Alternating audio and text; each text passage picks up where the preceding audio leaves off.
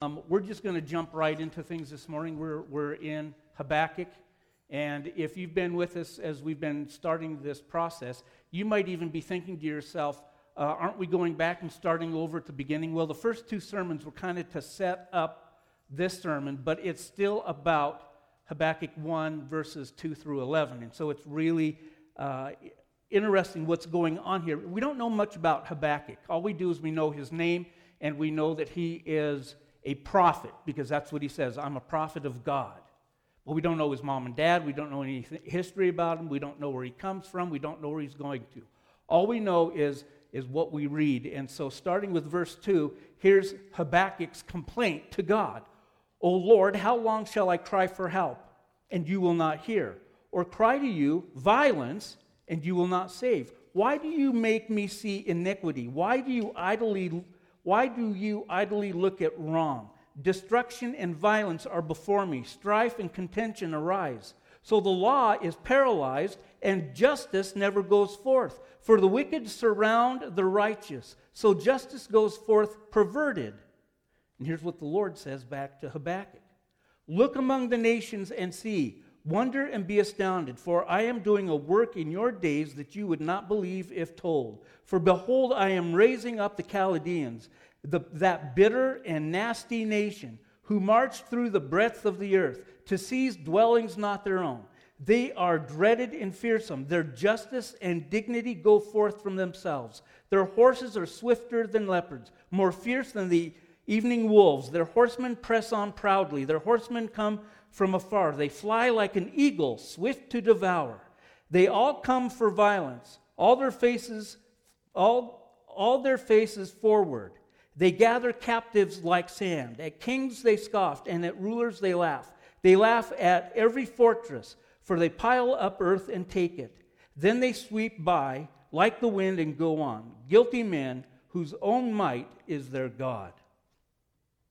Now, if I were to just kind of give you a brief bullet on, on what this looks like it, it, and draw a comparison, I want you to get kind of how this feels for Habakkuk. I want you to understand what he's looking at and why he says the things he's saying to God. He's really saying to God, Why aren't you doing anything about the injustice of the world? We have injustice all around us, and God, you seem to be silent. You seem to be not caring. You seem to let the wicked people just carry on and do whatever they're going to do. Why are you letting things go unchecked? And then God goes, Oh, don't you even think for one moment that I'm sitting by idly. Don't you even think that I can't handle this because I've got this. I'm about to send the Chaldeans down, and they are, are a bitter, they're nasty, they're morally perverse country, and they're going to reap judgment upon Judah.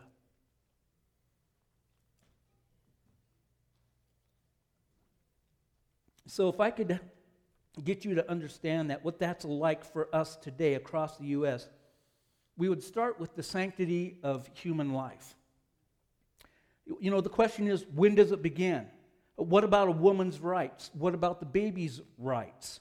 And you know what we really need in this day and age with all this stuff that's going on? We need two things. We need in, in this arena. We need strong grace. But we also need to have a prophetic word that goes off from the word of God. Now, let me give you an example. In 2011, a doctor by the name of Kermit Gosnell in Philadelphia was arrested on 10 counts of murder. He was lying to the impoverished immigrant women and lower class women. He would tell them when they would come in for a checkup, they were eight months pregnant, but what he would do is he would lie to them and tell them that they were 24 weeks pregnant, and he would do an abortion. And what he would do is he would sedate these women so that they were completely under, they were not conscious. They would give birth to live babies. Then he would take a pair of scissors and he would jab it in the back of the neck of these babies and he'd cut the spinal cord and kill them. There were 80 complaints against this clinic. And you know what the state did? Nothing. They didn't do anything. 80 complaints and they didn't do anything. Do you know why? Because it's such a controversial topic. They didn't want to get their hands dirty. Horrible. That's, that's just one small example, example of uh, enormous violence and injustice taking place in our country right now. There are murders, there's domestic violence, there's immoral government officials calling good and righteous works of God hate crimes.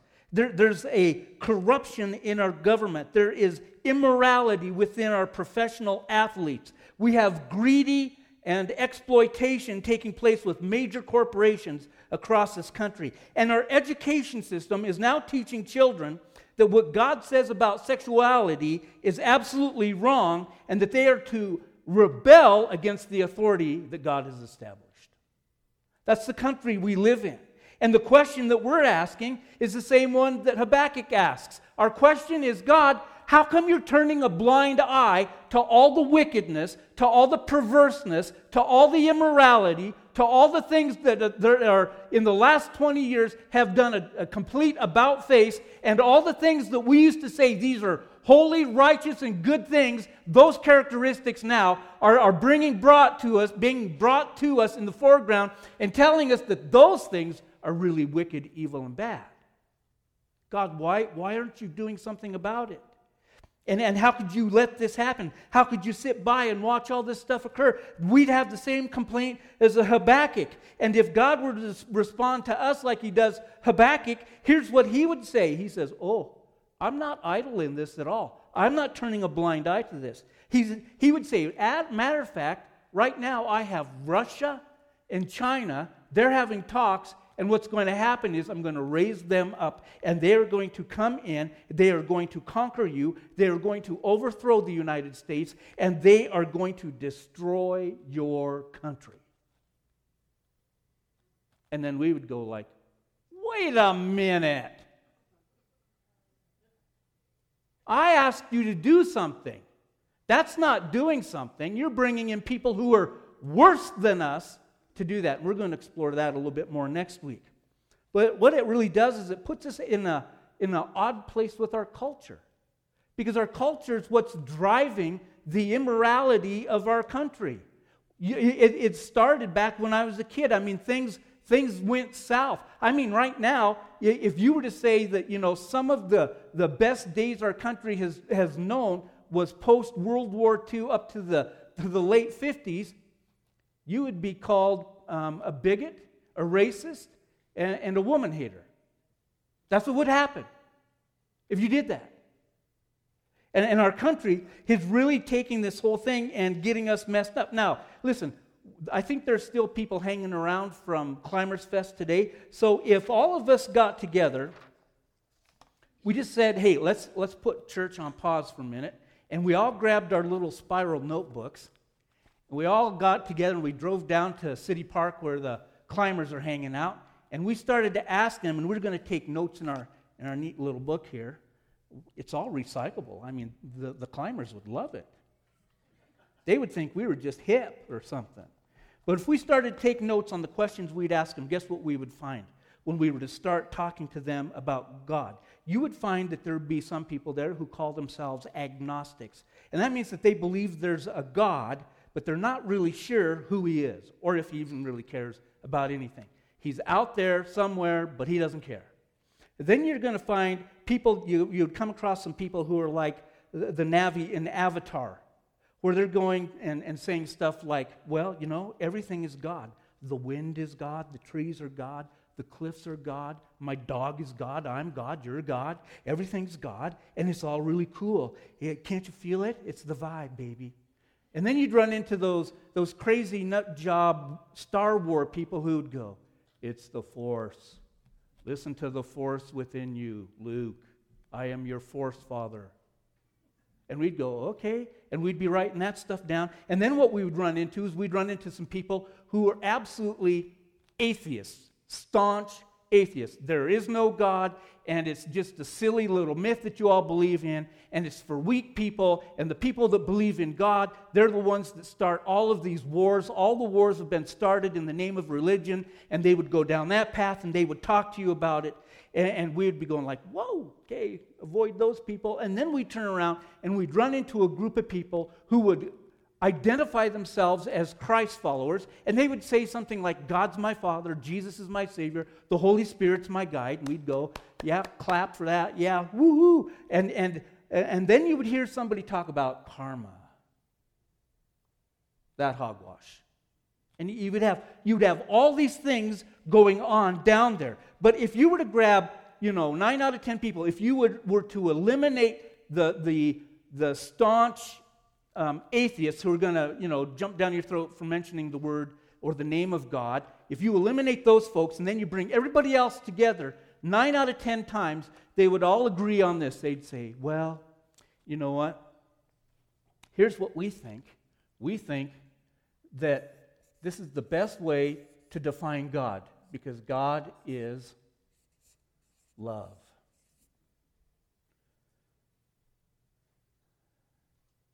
Yeah, that's mostly right. Well, partly right, mostly wrong. I mean, God is love, that's for sure. But it's this word right here that we have a real hard time with because how do we define it's it's a word that we can't really define in our country right now because let me give you an example of what that looks like because what's going to happen is you're going to say you know what i love my dog and i love my wife but you don't mean the same thing it doesn't mean the same thing. Some of you love your dog more than you love your wife, and that's naughty. Knock that off. You need a spanking. All right? And, and then we talk about how we, we love all these, these other things. We love pizza. I love the Bronco. I'm not saying this for me, it's you saying this. So just remember, I'm not saying this. You, you, you love the Broncos, your sporting team, whoever it is. You love your house, you love your car, you, you, love, you love all this stuff. And then all of a sudden, you turn around, you go, you know, this is the year the Broncos are going to do it. And then all of a sudden, like after the first game, you go, like, they're doing it to me again. I hate those guys.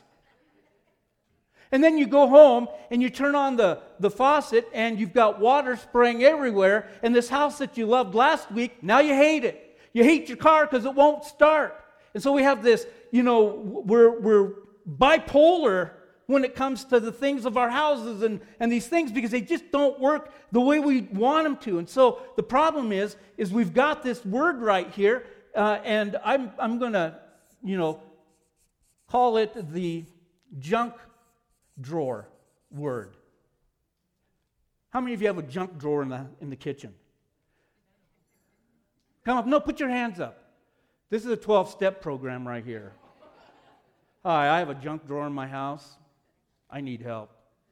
I mean, it's like, right, you know, it's everything you go like, oh, I might need this in 15 or 20 years, so I'm going to put it in here. And then 15, 20 years ago, you go like, hey, what happened to that thing I put in the junk drawer? Uh, we moved from that house five years ago. So, you know, we've got this thing going on, and, and it just drives us a little bit crazy because we've got this this word in this junk drawer. And, and the way I would describe this word for us in the way that we live in our culture and the way that culture has defined this word that they're attaching to God is um, it, this is the way we look at it. Right now, I feel good.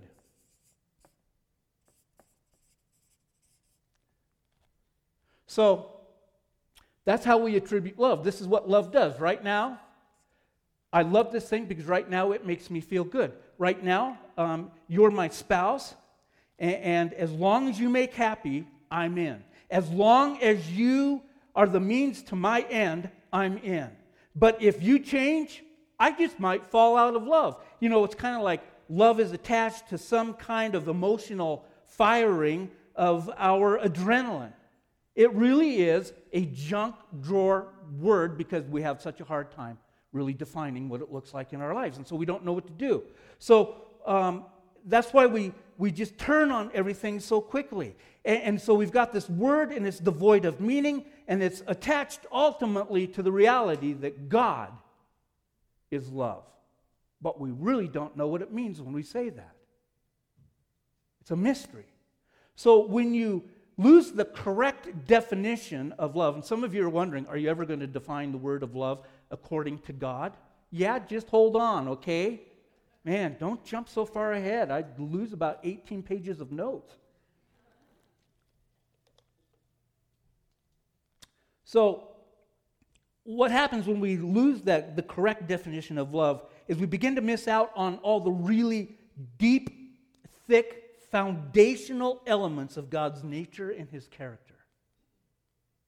Because attached to God's love is something far deeper, far greater, far more important to us than this mushy, mushy, gushy feeling thing that makes me feel right now like I feel really good because that's what love is. I feel really good right now. So I must, this thing I love, it loves me. My family, my kids, my wife, my dog, my cat, all those crazy things.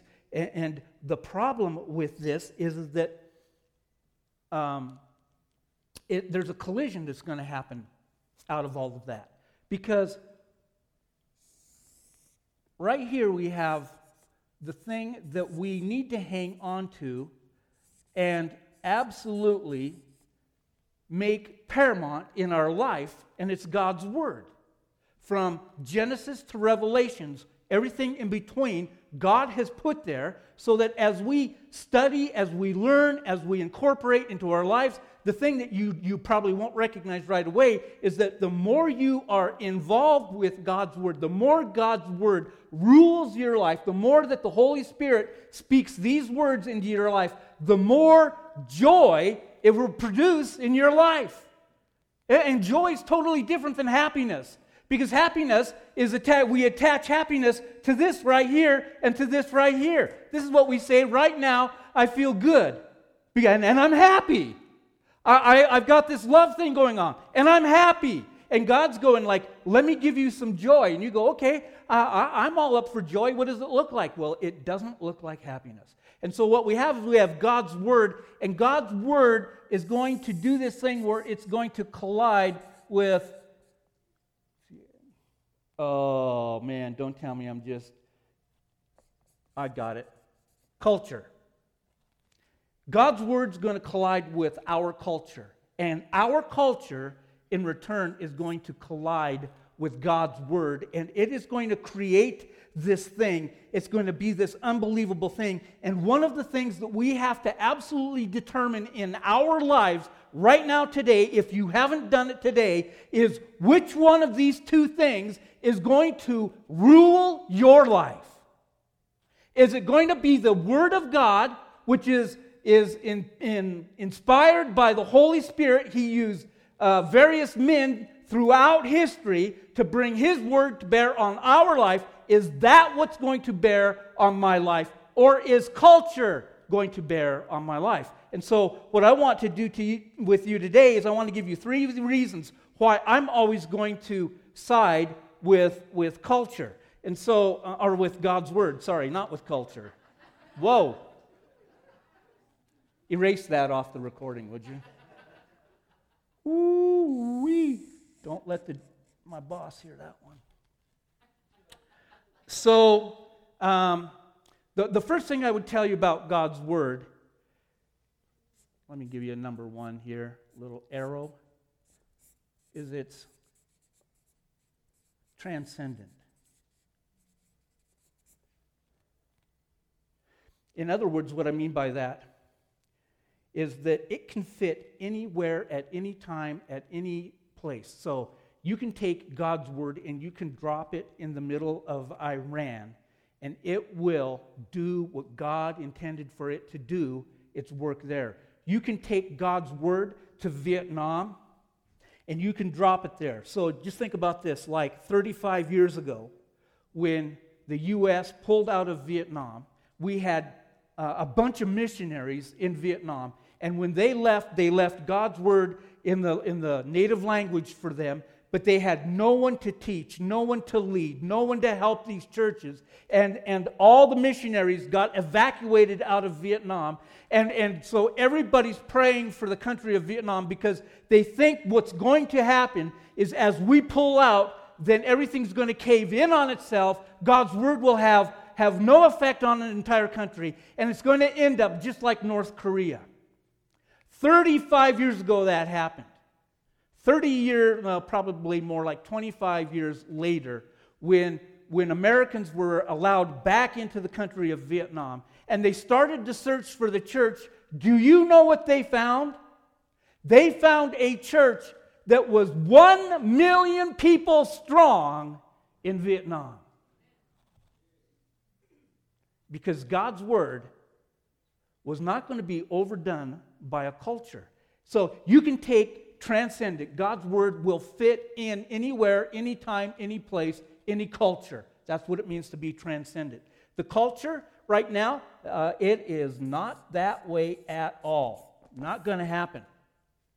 You try and take um, Hollywood right now and all the things that they they think are right and all the good things that they're doing. Now you take that mindset and you take those people and you plop them in the middle of Iran and you see what happens. People are going to die because they use capital punishment on everything. And, and that's the problem is, is that, that those countries, when they look at, at Hollywood, when they look at all the movies, when they look at all the movie stars, when they listen to all these, these athletes and everybody talk, they think and, they wear crosses around their neck, they associate that with, with those of us who are Christ followers. They think that Christ followers and Hollywood people are one and the same. And it's a mess because they, they think that we're following culture, but we're not. We're going to follow God's word. That's what we want to do. Um, the other thing about, about God's word is that it is supreme. There's nothing that can trump God's word. It's the highest authority that there is. I, I, I know this is going to bother some of you, and it, you feel like maybe I'm picking on you and stepping on your toes or whatever you feel like, but the U.S. Constitution is subject to the authority of God's Word. In other words, God's Word overrides our Constitution. And I know there are a lot of people that don't like to hear that, but that's what the Word of God is really about. Because I'll tell you something that Constitution isn't going to last forever, but the Bible tells us that there are two things that will last forever the Word of God and the souls of men and women. Those are the things that are going to last forever, not our Constitution. It's not going to make it to heaven. It's going to burn up. It's going to be gone. It's going to disappear. And by the way, if you live by the Constitution, you're not going to have a lot of joy in your life right now because right now you think that you have the freedom of speech to say whatever you want. Now, I've said this a hundred times in this church. In, in God's kingdom, you do not have the freedom of speech. You cannot say whatever you want because the Bible tells us that we will be accountable for every idle word that we say. Jesus is going like, when you open your mouth, and you go, well, I got the freedom of speech to say whatever I feel like. Whatever's on my mind, I can just say it. And Jesus is going, nah, uh-uh, don't you do that. I'll spank you. I'll take you to the woodshed. And he will, and he does. So that's the number one thing is, is that um, you can export the Word of God anywhere, anytime, any place, but you cannot do that with culture. Um, number two is the, the Word of God um, is this. It's the same. Yesterday, today, and forever. That's what we know about the Word of God. It absolutely does not change. The Word of God doesn't change to fit how we feel about life. That's not the way it works. But in our culture, our culture does this it uh, changes its mind all the time. That's, that's the problem with culture because they're, they're telling us right now that all this stuff that is good, the stuff that is noble, all the stuff that they're trying to cram down our throats is just the latest and the greatest thing that they think that they have to offer to us. And yet that is not what is, is, is with the Bible. The Word of God says, no, what I said when I had Moses write this down, that you're to love the Lord your God with all your heart, soul, and mind, and that you're supposed to love your neighbor as yourself, when I had him say that like 6,000 years ago, I meant it. It was probably long, more like 8,000 years ago. I meant it then, and it still applies to today. It doesn't change. God's not going, you can hate your neighbor if they don't look right, smell right, talk right, think right, like you. That's not what he says. And so, it, but culture changes its mind. It's saying now that, that um, the, the things that we used to hold as evil, wicked, unholy behavior, now the culture says, no, that's all good. That's all good. Don't be so judgmental. Don't be so, you know, um, in, you're not being inclusive of everybody. And God's word is totally different on that. So, it, you know, here, here's where we have to really understand is because if you were to really take a look at some of this stuff that goes on in our, our world, so you think back 200 years ago, what was the predominant thing that was happening in our country? Slavery, right? A lot of people owned slaves, and, and there were a lot of people that actually used the Word of God as a tool to promote slavery. You fast forward, you know, up to about, I can't remember how long ago, but a, a guy down in Texas, Waco, Texas, he, he convinced everybody that he was Jesus Christ. And you know what happened? A lot of people died because they followed that nut job. He used the Bible to try and convince them that he was Jesus Christ. But the, the thing is, the, the problem is not the Bible, the problem is people. And that's what the Bible is here for, to help transform the lives of people. So um, here's the third thing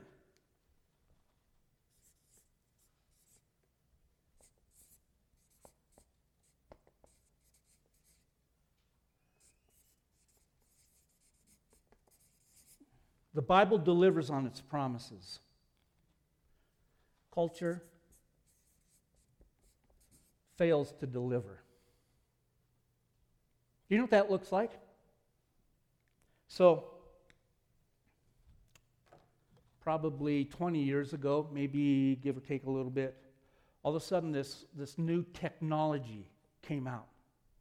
And there was this thing, all of a sudden, personal computers. We're all excited, going like, a personal computer is going to make my life better.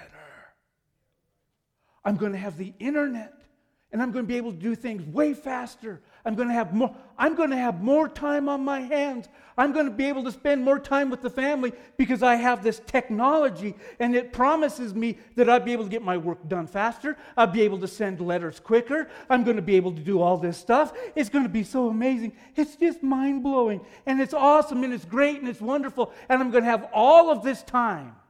What a lie.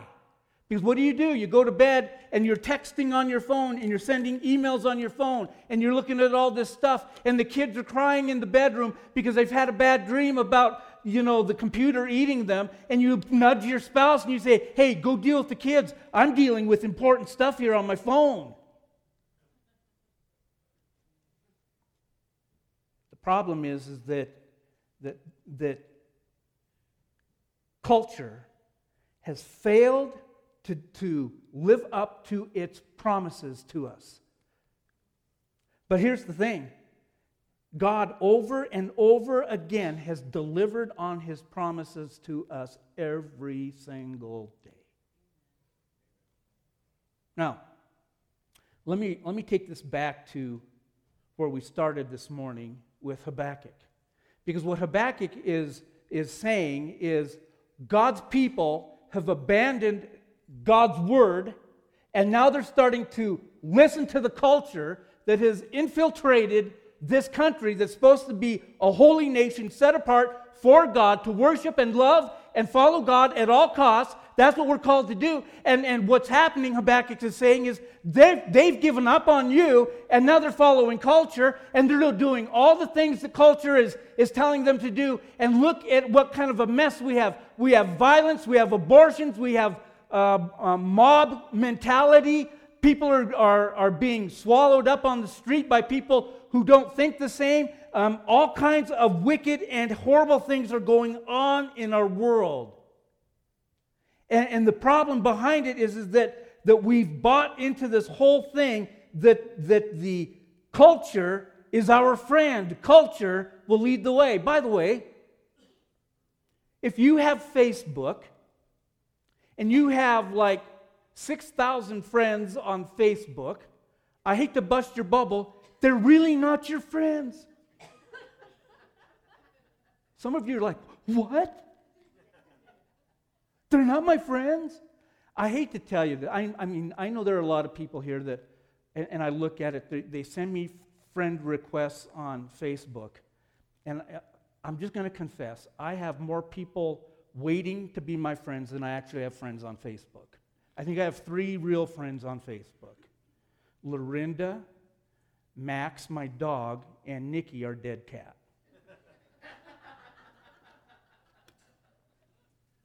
but I really appreciate that you want to be my friend. And if you have an Instagram account and there are people that are following you, they're really not interested in you that much at all. They really aren't. And the problem with it all is, is that instead of us having these, these deep, meaningful relationships with other people, now we have these shallow relationships with people that are just fleeting at a moment. And by the way, all of a sudden you get defriended on, on that. And, and, you know, in a heartbeat, you could lose 6,000 friends like that, and your life would be devastated. Because who are you going to talk to? So you go back to um, what's going on and with technology giving us this lie that it's going to be this really great thing. Because it can't it can never deliver on the promises that it gives us. The other the other thing i really want to point out to you that our culture has really twisted and said if you've got this going on in your life you're going to find your life to be more satisfying more fulfilling than anything else you've ever experienced in, in your life. And it's this sexual revolution. And what they're telling us is that you know what sex is the answer to all of your problems if you just have if you can have sex with with your spouse, you're going you're gonna find it's going to be just amazing. Doesn't work that way. Uh, that's horrible because then they go like this, this is what they this is what culture says. Well, if it's not working with that person, maybe you should have sex with somebody else. And, and then you you fill your life with all these empty relationships that don't go anywhere. And then what they say is, well, it, it, the problem is, is that the reason you're not being fulfilled by sex and all the rest of the stuff is because you don't have the right technique. And if you go down to the to Mr. D's or the Safeway and you look at the magazine shelf in there, every magazine gives you like, you know, how, how to have a better sexual fulfillment with better technique in life. I mean, you pick up Bow Hunter, they've got a little section in there that says how to get her into the tree stand. Everybody thinks that's what, what's going to happen and make life way better for us. And, and it's culture just telling us a pack of lies. And unfortunately, we're so gullible and we've believed them for so long, we can't tell the truth from a lie anymore. And that's, that's what was going on with Israel, with Judah at that time, when Habakkuk's going, God, look what these people are doing. God, look how they're behaving. Look at the violence. Look at the, the domestic, look at all this stuff. Look how they love other things than you, how they've set up idols, how they're doing all this stuff, and they don't even love you. Are you ever going to do something? And God has a little smirk on his face just like he does right now, because we're asking the same questions. And he says to Habakkuk, You just watch. You just watch. I'm working. You don't see what I'm doing, but I'm doing something. Matter of fact, those nasty guys, the Chaldeans, I'm going to send them over, and they are going to take care of you. They are going to, they're going to clean up. I'm going to use immoral people to clean up the house of God.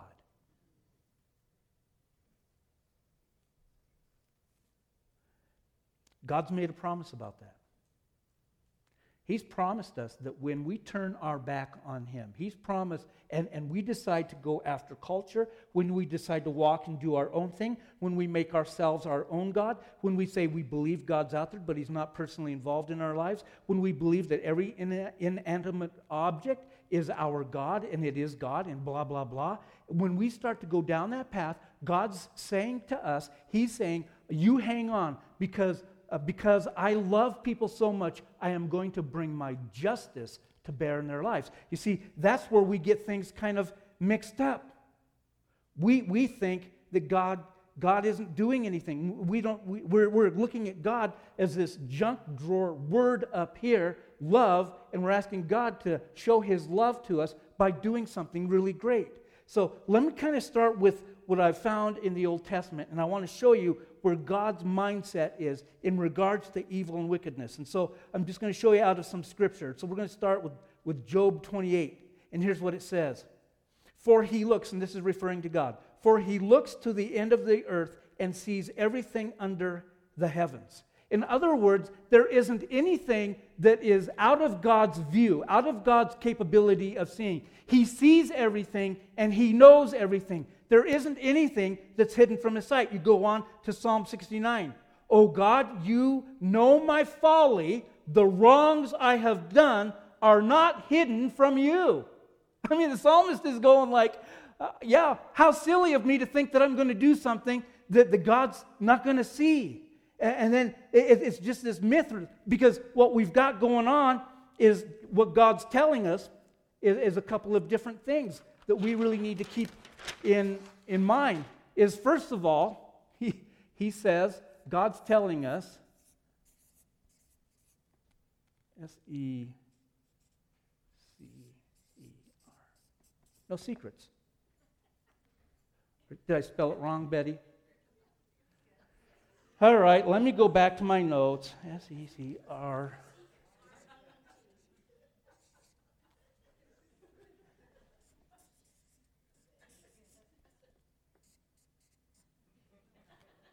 There. But the point is, there are no secrets. You've got nothing to hide from God. Bad spelling? he knows all about it. And, and, the problem that we have is that we think because we do something in the dark, we do something where nobody's around, we do something that nobody, we think nobody knows about. We, we think we've got all this stuff going on and we've hid it from God, that, that, we're getting away with something. But when you, when you think about God's presence, see, we've lost, we've lost the idea, the knowledge, the understanding that God is omnipresent do you know what that means? We always like to say, wherever there are two or three gathered together, there is God in the midst of them. Well, yeah, that's true.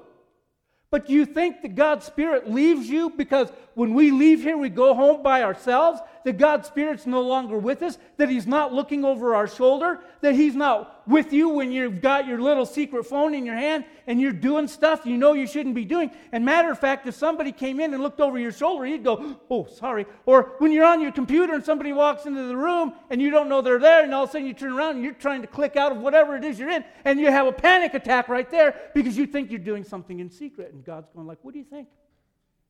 I mean, if you had the thought, the understanding that no matter where you are, no matter what you're doing, God is right there looking over your shoulder every time, guess what we would be?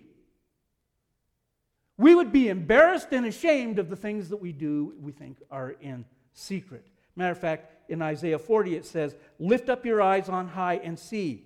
Who created these? Who brings out their hosts by number, calling them by name, by the greatness of his might, and because he is strong in power, no one, not one is missing. So here's Isaiah's argument to Israel. He's saying, Look up at the stars. It's God who's calling them out. It's God who places them in the place where they are. He names them. He tells them what temperature to burn at and where they're to stay for the rest uh, uh, of creation.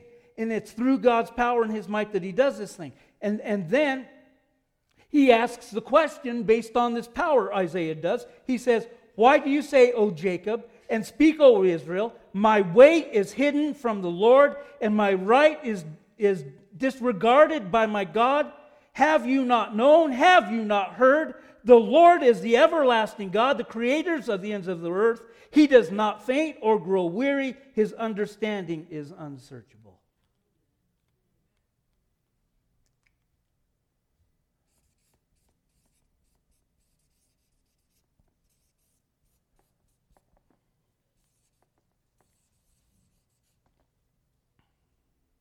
Nothing hidden. Whatever it is you think you're hiding from God, whatever it is you think you're doing in secret, whatever it is where you say nobody knows, you are absolutely dead wrong. Because our God knows that He's mighty in power and strength. In Isaiah 47, he says this There are two things shall come to you in a moment, in one day. The loss of children and widowhood shall come upon you in full measure, in spite of your many sorceries and the great powers of your enchantments. Uh, apparently, there were some people in Israel at this time who were starting to get involved in witchcraft. And here's the next part of it that's really weighty it says, You felt secure in your wickedness. People think that they're really secure in the wicked, evil things that they're participating in. They, they say, No one sees me. Your wisdom and your knowledge led you astray. And you say in your heart, I am, and there is no one besides me. There's the lie that has been penetrated into our hearts that we just don't get. Now, let me read one more from the Old Testament for you. It's from Jeremiah 16. For my eyes are all on their ways, they are not hidden from me, nor is their iniquity concealed from my eyes. That's God speaking. That's God saying, There is nothing nowhere you can go, nothing you can get away from. You will, if you, if, if you have this idea that the whole thing is perpetrated around, pepper is based around the goodness of God and the love of God, and that He's turning a blind eye and winking at your sin, you are misinformed and you do not understand the depth of God's love for you.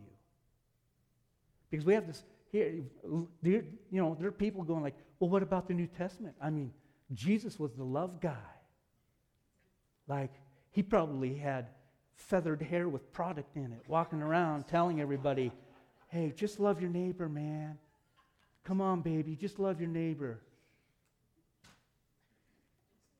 Well, you know what? I'm not going to tell you what Jesus says. I'm going to let Jesus tell you what he says. This is what Jesus says in, in Mark. And he said to them, Is a lamp brought in to be put under a basket or under a bed and not on a stand? For nothing is hidden except to be made manifest. Nor is anything secret except to come to light. If anyone hears, let him hear. Hmm. And then in Luke 12, Jesus said, in the mean, it says this In the meantime, when so many thousands of people had gathered together that they were trampling one another, Jesus began to say to his disciples first, Beware of the leaven of the Pharisees, which is hypocrisy. Now, the thing that ruins and destroys and works in the community of faith and just does really bad stuff is when we pretend that we are something we are not. That's the definition of hypocrisy is, is we're pretenders.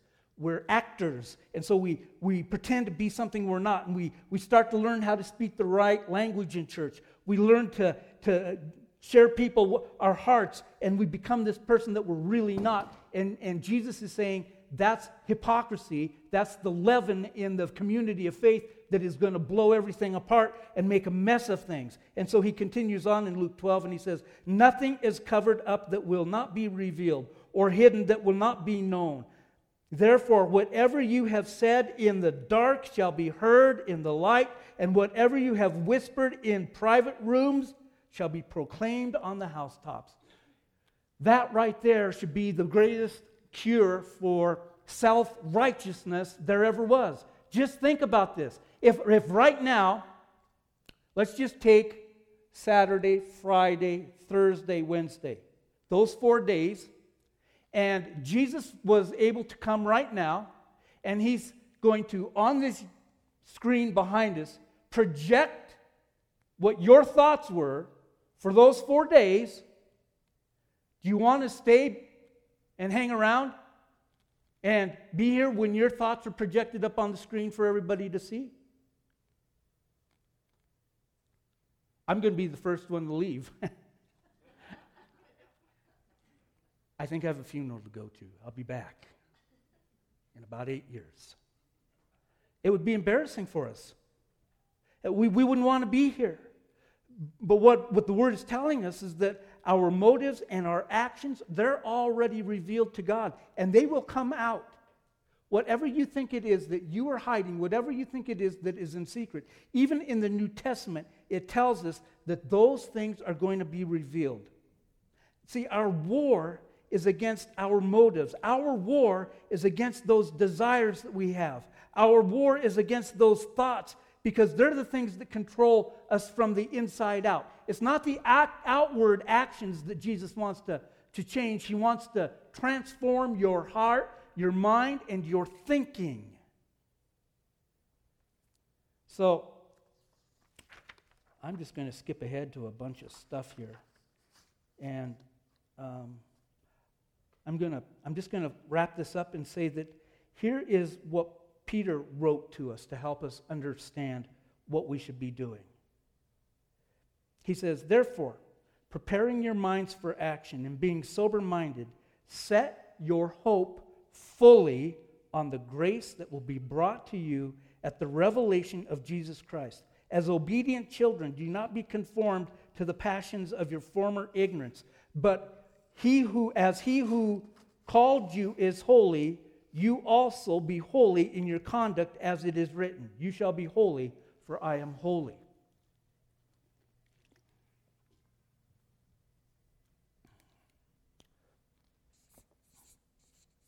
God's love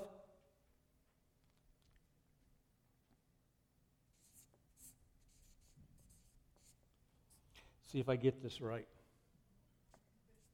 I think that's right. God's love is the same as his justice. When God brings judgment, when he brings his righteous judgment or, or his righteous justice to bear on our lives, the reason he does it is because he loves it. It is born out of his love. But the greater news is that God's love is born out of his justice. They're inseparable, they go together. And the thing that this love and justice of God, the way it is demonstrated to us, it is demonstrated to us this way the grace of Jesus Christ. Because if it wasn't for the, the, the grace of Jesus Christ, all those hidden the hidden sins, Dadgummit. All the hidden sins that we've been, been trying to keep out of sight, all those things that we think we're keeping to ourselves, all that stuff that has been right here, nobody knows about, God knows about it, and what it brings to you is God, what it should bring to you is God's full blown wrath in your life, and you should be evaporated into nothingness but it's because of the grace of Jesus Christ. And the reason why I did red here is because that represents the blood of Jesus. It's the blood of Jesus that covers all of that hidden stuff. God doesn't want you to stay in the shadows. God doesn't want you to live in hidden worlds. He doesn't want you to have a secret life. What He wants you to have is He wants you to be open and honest, first of all, with Him, and then second of all, with one another. And when we do that, then we're going to have the freedom to know and experience God at a level that we've never had before, and our lives will have greater fulfillment and meaning than we've ever known before. So, my question to you this morning is what's keeping you stuck in the hidden places?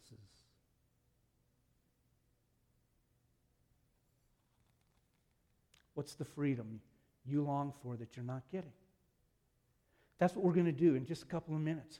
We're going to come and we're going to celebrate because what this table represents, it represents the body of Christ, it represents the blood of Jesus, it represents that Jesus' body absorbed the wrath of God, our propitiation. He was our wrath bearer. He stood in front of us and he took all of God's wrath on himself and then he shed his blood because the Bible tells us without the shedding of blood, there is no remission or Uh, elimination of sin in our lives. Our, our sin would still be hanging around us like a dead carcass and it would be stinking the place up. But because of the blood of Jesus, he's eradicated our sin. He's taken it as far as the east is from the west, and now he's given us freedom to live as men and women with the greatest hope that the world will ever know. He's given us a message of hope. And he just says to you now, because you live in that hope, because you know of that hope, I want you to share the hope of Jesus, the blood of Jesus, with other people. That's what church is all about, friends. That's why we're here. Let's pray. Our Father, we talked about some pretty heavy things this morning. We talked about a bunch of stuff that's probably not even that popular anymore. And sometimes people might look at us and say we're just, we're just stupid people who live in the backwoods and are uneducated and we don't know technology is here to help us and all the rest of that stuff. But here's the, here's the deal that we celebrate today. You deliver on your promises, Father. And without the delivery of your promises, we are in deep trouble.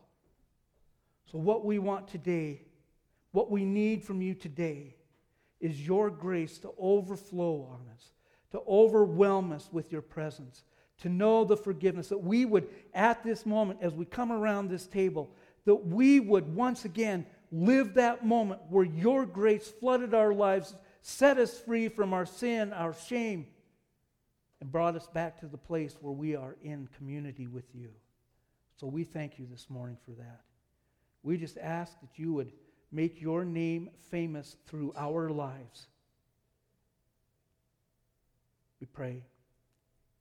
In Jesus' great name, amen.